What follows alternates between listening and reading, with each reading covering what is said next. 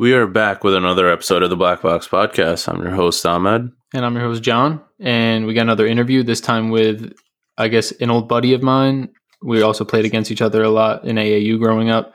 His name's Taylor Nussbaum. He was a Division One basketball player at Penn State.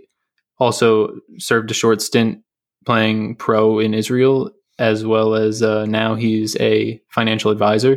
So most of the episode we talk about the financial advising stuff, obviously, because it's a black box podcast. But we do go into the pro career and college basketball and stuff and how that kind of led him to decide that he really wants to do financial advising. But I think it's a really good one. Once again, I think every episode we're stepping it up a bit for you guys. Let us know if you agree or if there's anything else you're looking for specifically. But otherwise, we can get into it.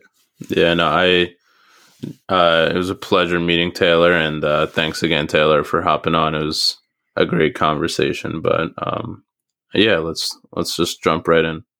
We're super excited to uh, announce on Black Box that we have our first advertisement, and it is with our very own podcasting platform, Zencastr, which is what we've been using since day one to record remotely with our guests. Uh, and they've become a new sponsor for the show. So tune in, check out the podcast discount link in our show notes and stay tuned to hear more about why we love Zencastr.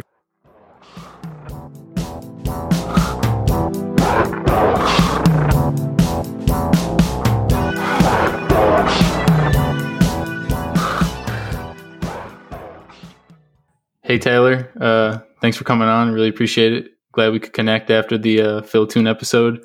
Uh, you want to just uh, introduce yourself real quick? What's up, guys? Uh, my name is Taylor Nussbaum, uh, former Penn State basketball player as well as professional player.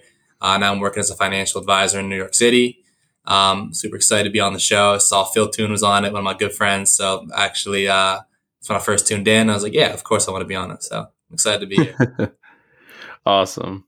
Um, I guess just uh, real quick, as soon as you say financial advisor, right, the first thing that comes to mind is like whenever you hear anyone who's not a financial advisor talk about anything money related, they're like, oh, this is not financial advice, blah, blah, blah, blah, blah.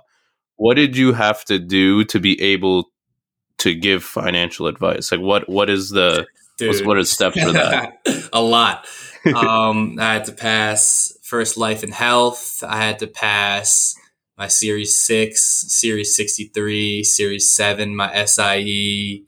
Um, I had to do numerous courses about estate planning, annuities, um, everything from mutual funds to derivatives. Just a, a, lot of courses, a lot of paperwork. And at the end of the day, um, you know, I think what makes it different than like just like somebody talking about investment advice is that like we range from we're not investment advisors like we can do that but it's a kind of like more whole scale it's like we'll look at like retirement accounts and estate planning and tax efficiency and stuff like that. So I think that's kind of one of the main differences between the two. And uh, yeah, got to had to jump. I wouldn't say jump through a lot of hoops. I just had to put a lot of work in to get to where I am right now with this finance stuff. Because when I started, like I had an econ degree from Penn State, but I didn't know anything about finance really. Like I could barely tell you what a bond was a year ago today um, when I was on a basketball court. So that, that was I, I, had to do a lot to get to this point, I guess. You know. Yeah, of course. So from start to finish with your like preparations and exams and stuff how long would you say it took you either weeks months or like number of hours you put in like whatever like whatever mm-hmm. scale i guess is best for you mm-hmm. um well i started when i was like still playing basketball so should, should I start off with my basketball? Or we can start talk about basketball. We're talking about both, or I don't I mean, know. Like, I I, I want to hear about your basketball career too. Just start with this, and then after that we'll go back right, to cool. the basketball before going back. Okay, yeah. so when I was, oh, I was going to a little bit right here because I have to. Um, when I was still playing basketball, I, I kind of knew like long run I wasn't going to be. I, I knew I didn't want to be one of the guys that was playing overseas for ten years.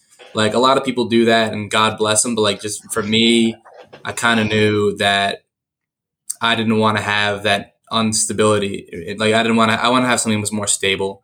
Yep. Um, you know, when I was doing a lot of the tryouts and stuff like that, I actually went down to Memphis and worked out for the the Memphis Hustle, which was like the G League affiliate of the Grizzlies. And when I was down there, I was like talking to some of the guys, and this guy's like 30 years old, and he was like, "Yeah, I played in Ireland last year. I don't know where I'm going to go this year." And he's got like a kid, and he's got a wife, and I'm thinking like, damn man, like I don't want to be 30 years old and, and not know what country I'm going to live in and how I'm going to support my family. So I was like, you know, I got this degree. Like I think I want to go into finance and everything. So I started studying then for my test.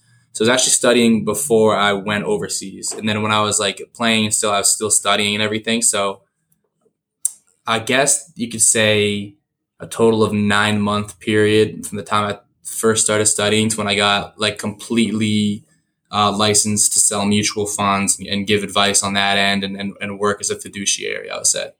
Awesome. That makes sense. Yeah, no, I, I, I respect the grind of like all the multitasking you had to do. I appreciate that, man. It's, it's fun too, though. Like I you know I, I like what I do, and uh, I like talking about it. So I'm excited to be here today too. Awesome. Fire, especially because we love to, you know, circle everything back to investing or, you know, smart money management in some way. You know, we've gone the route of self education, but yeah, it seems like, you know, like you're just saying right now, you were bouncing a pro basketball career right out of a college basketball career mm-hmm. on top of learning to, you know, enter the financial world. Mm-hmm. Uh, you know, you said you started at, uh, you were playing at Penn State, but when did you start to realize that you wanted to go play at the next level and really pursue that?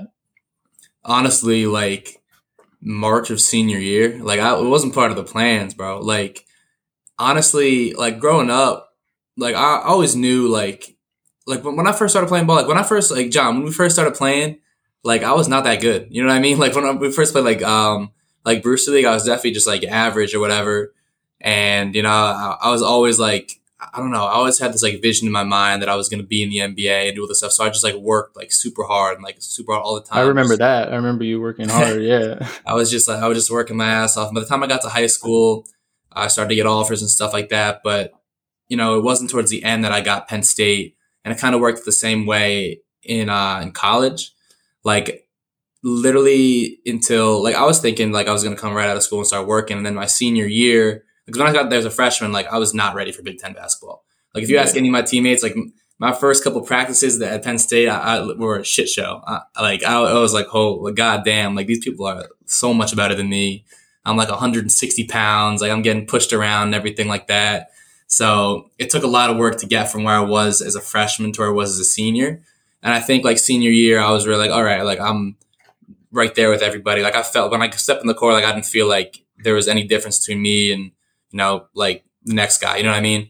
And then, um, you know, I, I, didn't play a lot at Penn State, but I feel like when I was in the game, like I was, I was doing the right things and everything. And I feel like in practice, I was, um, you know, every time I was like, I, I felt like I was killing. You can compete. You can compete. I mean, if you put someone in an environment, like you said in the beginning, you were struggling, but if you, yeah. are in an environment for four years, exactly, someone's exactly. pushing you to get better, you, you will eventually rise to the competition. Exactly. Exactly. And I felt like as far as my skills, like, um, like my ball handling, my shooting. I felt like I was one of the better guys on the team as far as that.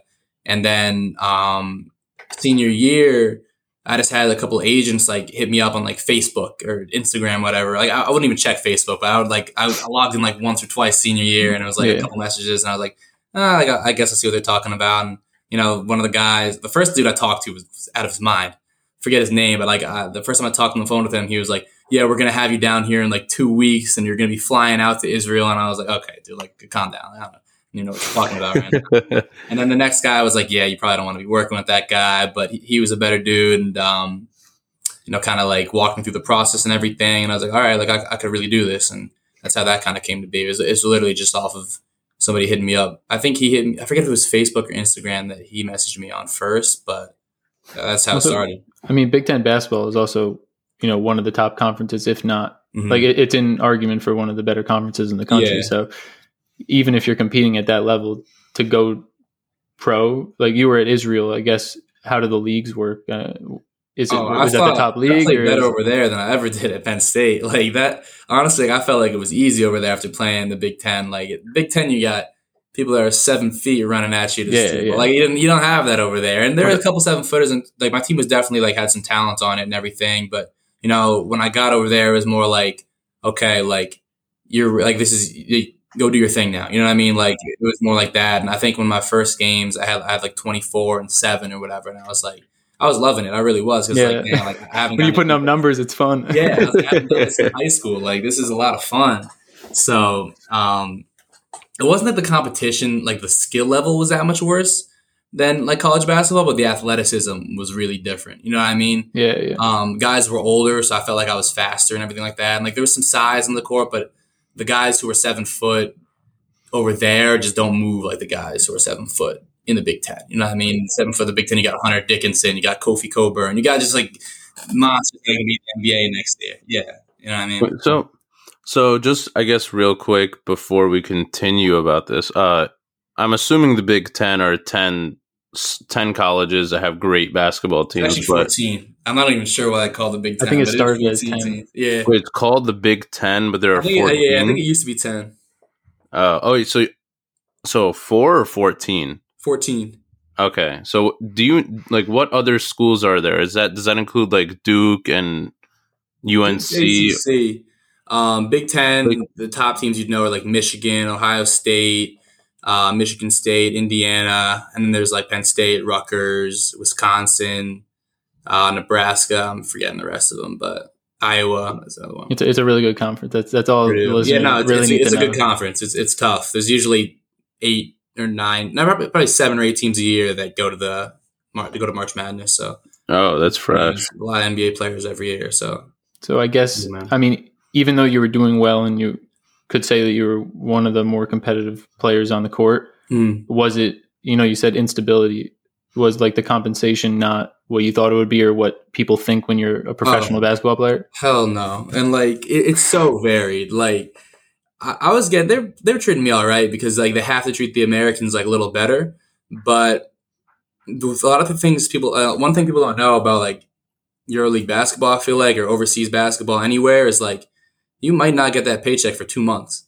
Like there's no one stopping them. Like you know what I mean? Like there's nobody Yeah. over there like like enforcing who's getting the paychecks. And if your team loses a sponsor for like a couple weeks or whatever, like that paycheck is you're just not gonna it's not gonna hit, and like there's nothing you can really do about it. Oh shit! And that was one thing I was like, um, Another layer of inconsistency. And it happens at the higher leagues higher than me too, because I was talking to one of my friends, Josh. Um, he was my teammate at Penn State. Uh, Josh Reaves, he played for the Mavericks for a little bit.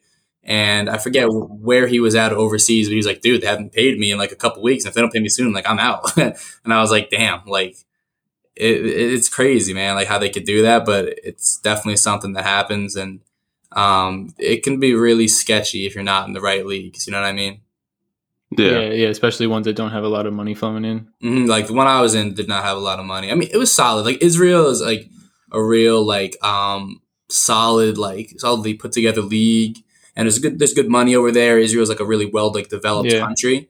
Even in the even in the good ones, I mean, when you get to the top of the top, I'm, I'm sure it's like way better. Like where Josh is at now in Turkey, but um, you know, it, it's so unregulated, and especially when Yeah. you don't speak the language, it's crazy. So. Yeah, yeah, I'm sure.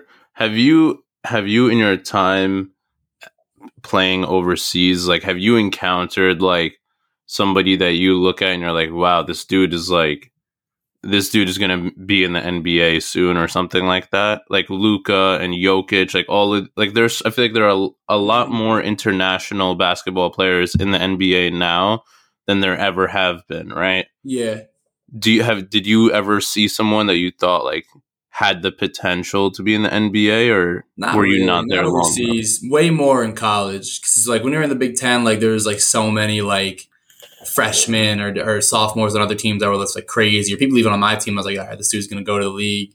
Overseas, I wouldn't I wouldn't say as much was over there just because of the league I was in. I mean, I'm sure there was a couple here and there, but nah, not, not, really.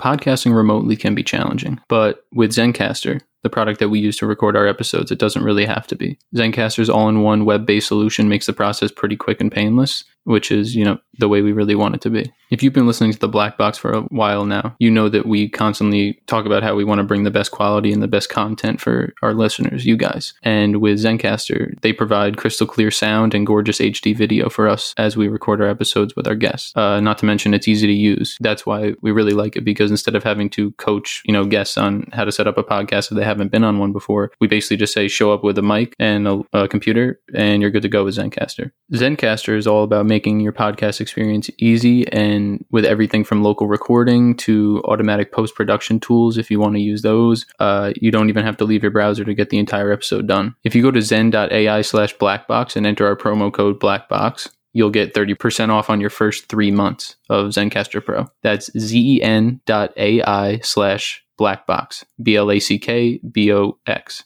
It's time to share your story. So, I mean, just re-clarify for us again, but at what point did you decide in recent history that you wanted to hop back to the U.S. and make this financial uh, advisor career actually work out? Honestly, I, I kind of knew like before I was going that like it was going to happen at some point. I don't know like when it exactly like switched, but um, after our like summer tournament ended, which was like like the first like kind of like half of the season or whatever, um, like I, I was out and I was like, all right, I'm coming back and like I'm, I'm going to make the full transition and everything. And, um, you know, I'm still trying to keep basketball like a big part of my life. Like, honestly, a lot of my clients have been basketball players, have been my coaches and stuff like that. Like, as soon as you start off, because, yeah. like, you, you know, you need support coming off, and those are the first people I hit up. But as far as like my main thing being basketball, which it was for like 15 years or 20 years or whatever, I, would say that stopped probably, yeah, pretty recent. I mean, not pretty recently, but in the last 12 months. So, okay, when did you start uh, this position? Uh, September. Okay. So, yeah. Transfer into that now, but what are the full responsibilities of a financial advisor? Mm, um, you know, it, it depends because a lot of what I'm doing right now is working with the higher up people. You know what I mean? So, you're getting example, like, brought up to speed. Somebody, that? You're getting brought up to speed and stuff. Yeah, it's also like there's a lot of joint work. So, for example, there are people in my company that have a billion dollars under assets, of assets under management. Yeah, and they've been doing it for 30 years. And so when I call somebody up, I'm like, "Hey, what's up?" Like John Smith, uh, managing director at Goldman Sachs. I saw you went to Penn State. I went to Penn State too. Like this is the, my team over here. Is what we do. Like, would you be down for like an intro call? Like, obviously, I'm speaking better turn yeah, into yeah, that. Yeah. But um, and they're like, yeah, like I'm gonna bring that guy and make the connection with the higher up joint work partner at our firm. Because if that guy comes in and see, he sees me, I'm, I'm 24 years old, and like I'm not giving this guy 50 million dollars to manage. Like, what talking about? You know what I mean? So, yeah, yeah. And, and, and like honestly, I think I'd do fine, but it, it's just a rapport thing, and it's um, you know, experience people, thing. They want to exactly. know that if they're going to give a large sum of money to someone to manage it, they want to exactly. know that at least exactly. even if you're helping out, they want to know there's someone above you, at least mm giving you some insight. mm Right. So there's a lot of that. And then for the people that like I take on on my own, like warm market people, or you know, people maybe just in their in their 30s or uh, their late 20s is, is kind of my own market. Um, you know, you really kind of take a look at like everything that they're doing as far as that, their financial picture, looking at uh, the money they're managing on their own, what kind of retirement assets they're they're in right now, and you know, what would be the best as far as from a tax perspective, like efficient way to, to blend down implications when they do distribute that money. So I think that's a big thing in making sure that, you know, they have the right insurance in place and it's, uh, they have the right types of coverage and amount of coverage is a big thing too. Cause that's a lot of things. I think that's something that gets overlooked by a lot of people is the insurance side of things is there's a lot of different things you can do with it and, you know, a lot of different ways you can use it and stuff like that. And yeah. Like if I I could like usually when I get on a call with somebody, um, like for example, if I call somebody from BlackRock, they might be absolutely like knocking it out of the park. Like they might be getting fifteen percent a year and whatever the hell they're doing with their private placements and all that, but they are could be losing twenty five percent of it a year because they're not getting taxed on it in the short term game. Like people just don't yeah. know. There's so many ways to avoid that kind of stuff. You know what I mean? So that's kind of the way we come in and, and help people on that end. Isn't there a like a tactic that you know more wealthy people use where they leverage their insurance plan to get tax free yeah you know, like like uh, finances that they can use to mm. buy other assets against it? Yeah exactly. So that's actually i'm surprised you knew about that. Nobody fucking knows about that. So i just um, i do a lot of research but it's more like i just don't have the wealth right now to you know make these put these things into action. I'm trying to build that now absolutely. So there's a couple ways you can do it and um there's two there's one called it's just like whole life insurance that's and then there's variable life insurance. And the variable one is basically what you're doing is you're taking like say you're taking hundred dollars a month and you're dollar cost averaging it into the market. You're Mhm. doing it inside of an insur- inside of an insurance vehicle. So a little bit of the money in the first ten years is going into the is is paying for the cover uh the cost of insurance. So it's like say like a hundred of like if you get put a hundred dollars and ninety of it is getting invested into whatever mutual fund you want. Um, that ninety dollars is growing each month, obviously, in whatever mutual fund. But when you take it out under IRS code seven seven zero two, it's considered a return of premium and a non callable loan, so you can take it out tax free. And that's what they call like the rich man's Roth because it's after tax dollars. You take it out with no tax growth on it, which is like the fucking like cheat That's code yeah, of yeah. finance right there. And that, that's a, that's pretty much our bread and butter. So people, I've seen people put literally 150 grand a year into those things, and when they take it out, the it's just ridiculous. Oh, and there's no And limit like a Roth would be. Yeah. Exactly. They call it the rich man's Roth. And um, I was going to say, like, some people are, are talking about, like, the, like, another, another thing about it is, like, a Roth IRA or 401k, if you take it out, there's going to be, like, the, the penalty before 59 and a half. And Yeah. also, if you're doing a Roth, you can't do it if you're making over 129,000 years. It's the AGI Yeah. limit. Um, there's no AGI limit for the, the, either of those products, like for the, the life insurance things. And there's no uh, penalty if you take out before 59 and a half. So it's just like a different way to leverage it. And uh, I, I feel like it's a more like efficient vehicle for a lot of people, especially for people who are making over 120,000. So that's uh yeah, that's kind of what we do for like a, a lot of the big time people who, who weren't really like aware of that kind of stuff, you know? That's sick. Yeah. Yeah. no, I feel like there's so many. I mean, I don't really know why a lot of people don't know about it. Maybe it's for a reason. You know, like a lot. Because it Well, sounds it sounds ads. like if you talk about life insurance, people nobody wants to fucking talk about that. But when you get in some like, all right, like sit them down, like this is how it works and this is why you want to do it. That's when it makes sense to people. You know what I mean? Well, yeah, I feel like also, you know, I've said it on the show before where all of these really solid, you know, they're technically you could call them loopholes, but just like efficient ways to manage your money and not Mm. get taxed on them. Yeah. It's like, is there, like, why isn't everyone doing this? Is there a reason why not everyone's getting educated? Is this education or information being like kept? Because then. I guess then what's the point of your job if everyone knows about it, kind of thing, you know? dude, I wish everybody knew about it. I wish everybody was coming to me to do it. I think um, one of the reasons something like that is not as popular as just like a regular Roth IRA is because of the fact that I think it is because of the fact that it's, it's under like the the insurance contract. You know what I mean? I think it's like the wrapper of insurance. A lot of people just don't think about it, and it's it do, a lot of times it doesn't make sense for people who are not like if somebody's making fifty k a year, you don't really have the savings capacity to put into something Yeah. like that. You know what I mean? So it's just Yep. not as common a thing. It, it's more for it's, it, it really is something for people who are in the top three to one percent percentile. I think like that, but Yeah. You know, for the right people, like if your objectives are different than somebody who wants a Roth IRA too, like if, if somebody was plan- planning on retiring at age 50 or 45, like it makes complete sense to do it too. So I, you know, I, don't really have a good answer to that. Why doesn't everybody do that? I mean, I think a lot of people should do it. A lot of more people that than that are Yeah. doing it should, you know?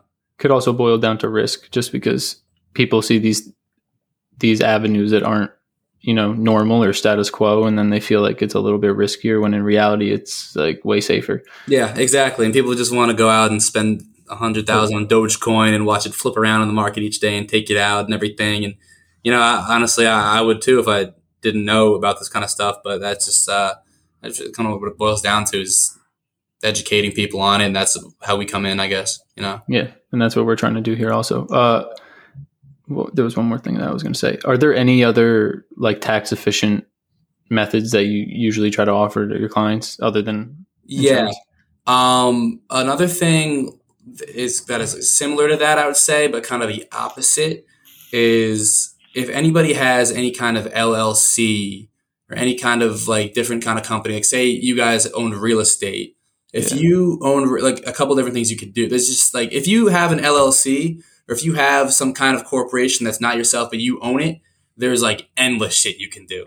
Like yeah, you can set yeah. up like executive compensation plans where you're paying yourself. You could like disbursements uh, tax-free disbursements yeah, exactly, and then there are also write-offs for your company and whatever Mhm. You could um, you could hire your mom as a worker, and then all the money you're paying her is getting is getting written off. You could open up a a SEP IRA, which is basically like a the fucking 401k, but you can put like 60k a year into it, you can write that off, and it's not taxable income. But you take that out when you're, you know what I mean? Yeah. It's like I feel like that's like the biggest loophole. Is if anybody who has an S corp or anything that anybody that has an LLC or anything like that, like has endless stuff they can do. Oh, It's- it's I got a good question for you that I, Yeah. I, we actually asked uh, someone else we were talking to about. He does Section Eight housing, but Mhm. it was just a general question I had. Mhm. Um, the only reason I've been waiting to buy a property is because I want to get into like multifamily Yeah. real estate, Mhm. and I was going to wait for my first property, obviously do an FHA loan, keep it in my name until I can refinance, and then put it into an LLC or something. Mhm.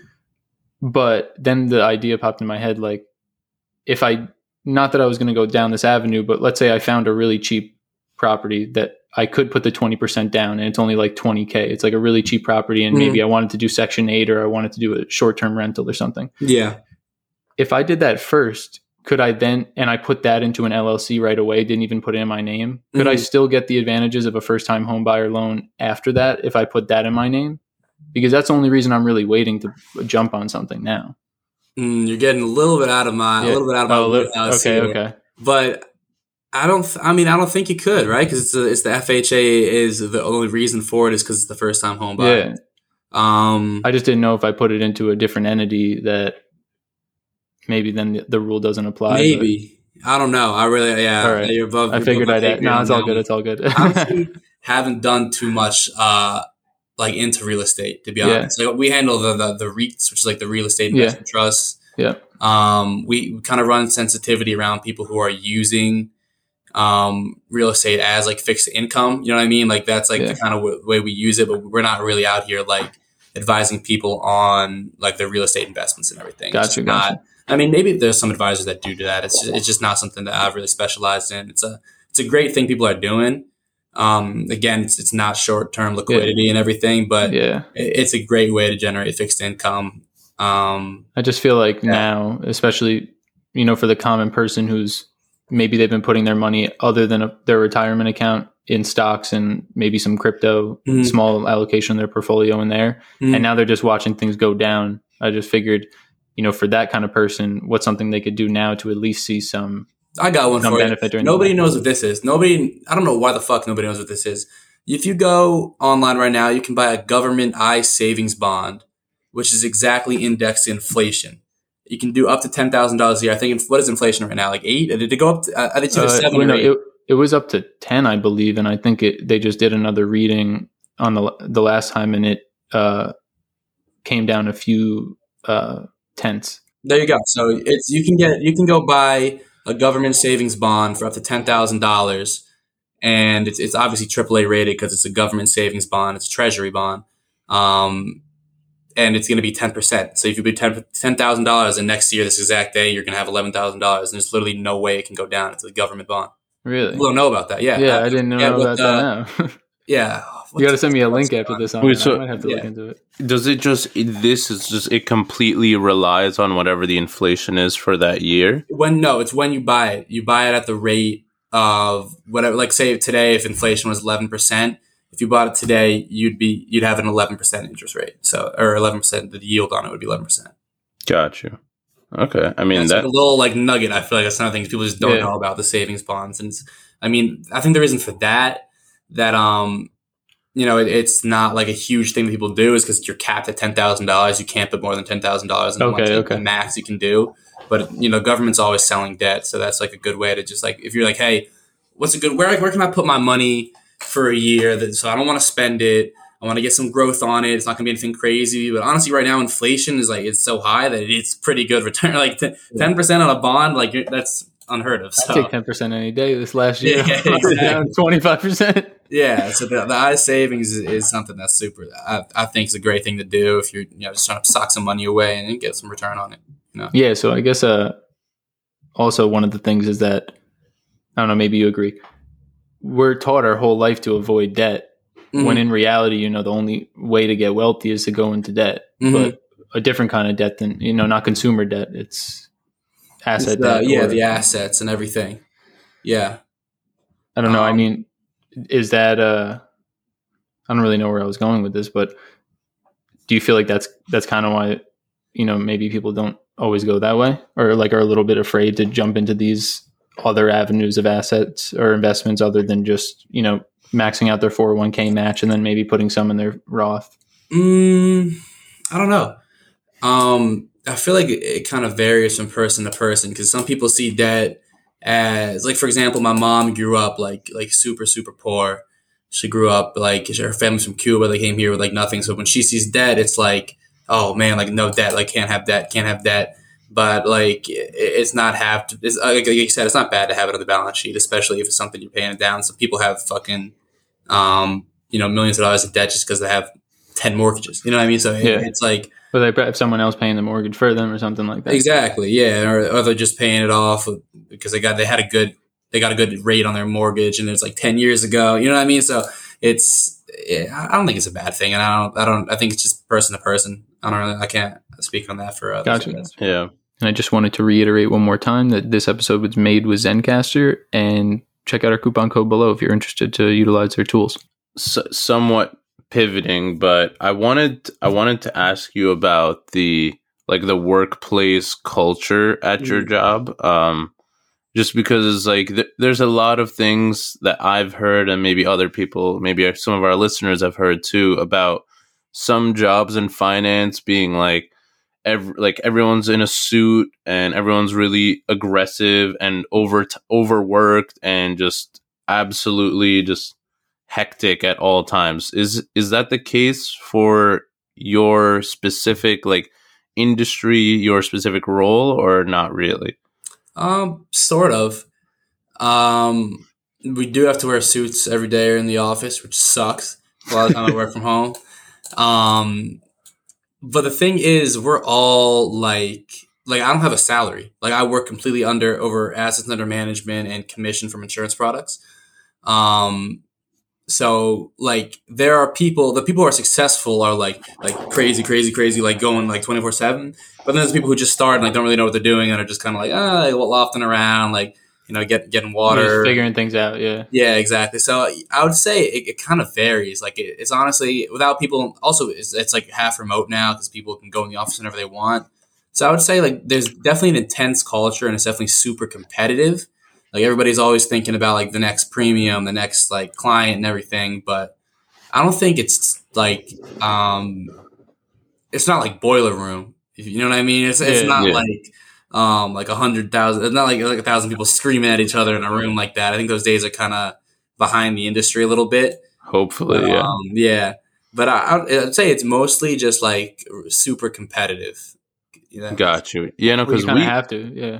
Yeah. we we had we had one of our friends um uh who asked to remain anonymous so like um he worked in investment banking and he was telling us that like like it was not abnormal for him to be yelled at at like on the job or he would come home from work at like 10 p.m Mhm. 11 p.m like I, I hung out with him on a friday night Mhm. and he pulled up at like 10.30 and was like yeah i came straight from work and i was like bro why are you at work till 10 on a friday Mhm. and he he like he has his explanation but I, I guess it is just like a culture thing so i just wanted to ask if it was Yeah. different than that Now that's a little different because, like, I mean, like at the the wire houses, like J.P. Morgan or uh, like like Goldman or any of those Morgan Stanley, like they're they're getting worked like it, differently, dude, because they got people on their back. Like if they don't perform, like they have somebody else that's like gonna get fucked. For it. Like for as far as me, if I don't work, I'm just gonna get fucked. So nobody's really gonna yell at me, but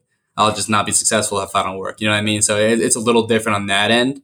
But um, yeah, man, I, I've heard some some horror stories from a couple of those places for sure. Like I- I've seen people coming home. Like I've seen I've been in Grand Central after I was getting like like going out or get, getting drinks afterward. Someone's like, yeah, I just got off, and I'm like, God damn. But, yeah yeah, I guess it's like the route between, you know, being like an analyst, an Yeah. IB analyst, and you're Mhm. doing advisor yeah, advisory. So that's a little bit different. But also, I guess you're right. It kind of gets more stressful the more the larger your AUM is, because Mhm. that's also just other people's money that you're managing. yeah, But Yeah. I guess also once you have the certifications, you've learned the the safer avenues to keep people's money that will still. Oh yeah, I'm not out here time. Yeah, flipping people's money on the market. Hell no, Yeah. I'm not day trading. I'm almost strictly mutual funds. Obviously, I'll stick to the blue chips too, but I'm a I'm a big mutual fund guy, big index fund guy, um, for a couple of reasons. You know, one, I don't have the time to be trading on the market all day. Yeah. You know, what I mean, it's just like it's, it's tough to do. Um, there are people that that's literally their job to do it, and that are being paid millions of dollars to yeah. do it. So I'm not going to try to outsmart them. Um, you know, if you just look at history, how many people for a long period of time to consistently outperform the market? Probably five, ten. Like, what do you think? I don't, I don't, I don't really know. It- it's a very small amount. yeah, so very They small. usually It's- say it's something. one in ten people. Yeah, exactly. It's something that's almost it- it's super hard to do. Um, I'm a believer of time in the market instead of timing the market. You know, I mean, I think it's. I saw DCA, if you're in the market for yeah, you you know what I'm talking about, like uh, the Yeah, I, I dollar cost average for long term portfolios Mhm. and everything, but I do day trade like a Do small you? account just to to practice and learn and grow my account. Mhm. But You you can know, like all my real funds. on it for sure. Yeah, Definitely. Um, you know, and maybe uh, sometimes I'll do that with my own money, but when I'm playing with other people's money, it's Oh, of course, not- of course. Yeah, Yeah, you know what I that's mean? stress you don't want. Even when I'm Yeah. trading with, you know, like a couple grand in my day trading account, I'm like getting stressed and learning to control my emotions. Exactly. But it's Leave only a for the hedge smaller amount. That's Yeah, not, yeah. That's not us. Yeah. No, no. Yeah, you, you Yeah. time in the market versus timing the market. I agree. yeah, I think there was a stat. I forget if it was like 7, 11, or 15 years.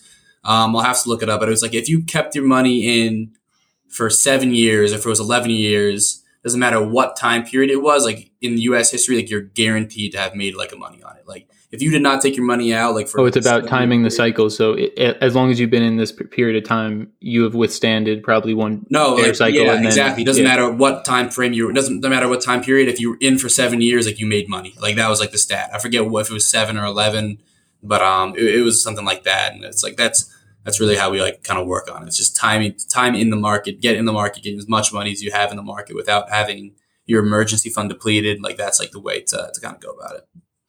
All right. I guess I guess uh one like one thing that's very relevant to just society right now. Like what do you what do you think people should be doing with their money right now besides that the i the I savings account that you mentioned Mm. earlier? Like what what do you think people should be doing? buying in Um, for sure. No, like when's the last time? I mean, what is market's down like fucking twenty five percent. Like most like the blue chips and everything like that. I- I'm buying it as, up as much as I can. I mean, it's everything's discounted. Um, if I I don't think the U.S. economy is gonna collapse or anything. I don't think Yeah. we're not gonna have a like currency in the next like fucking ten years. So you know, But, just yeah. Just buy buy everything up you can. You know, it's it's a good time to buy in. Um, safe investments that have proven to withstand exactly. time. That- yeah. yeah, that's, that's what I do. Like right now, like I think Amazon. I bought Amazon a couple of weeks ago and it dropped. Um, I got unlucky. I bought a whole. I bought a, a, a shit ton of just like mutual funds and, and index funds in like October, just because that's when I had money available. Mhm. And um, so I, I was bleeding pretty bad, but I was like, you know what? Like I'm still gonna keep buying. It's fine, it. yeah, yeah, yeah. exactly. I'm not gonna take money. You only lose when you take money out. Every time I get Um, paid, I put the same amount in every week. Exactly. I, am yeah. down now, That's how you but. I mean, it's it, when you're buying. I am telling my family too because I try to get them all at least investing a little bit since I've been learning these things. Mhm. When people are crying and everyone's on Instagram, Twitter saying that everything's over, it's done for, market's crash.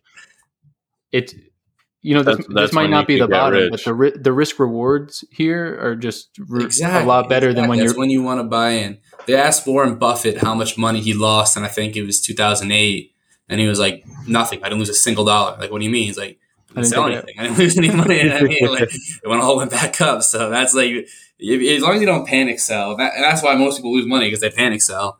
Um, you'd be good. You know what I mean? they buy top, sell bottom. exactly. Yeah, exactly.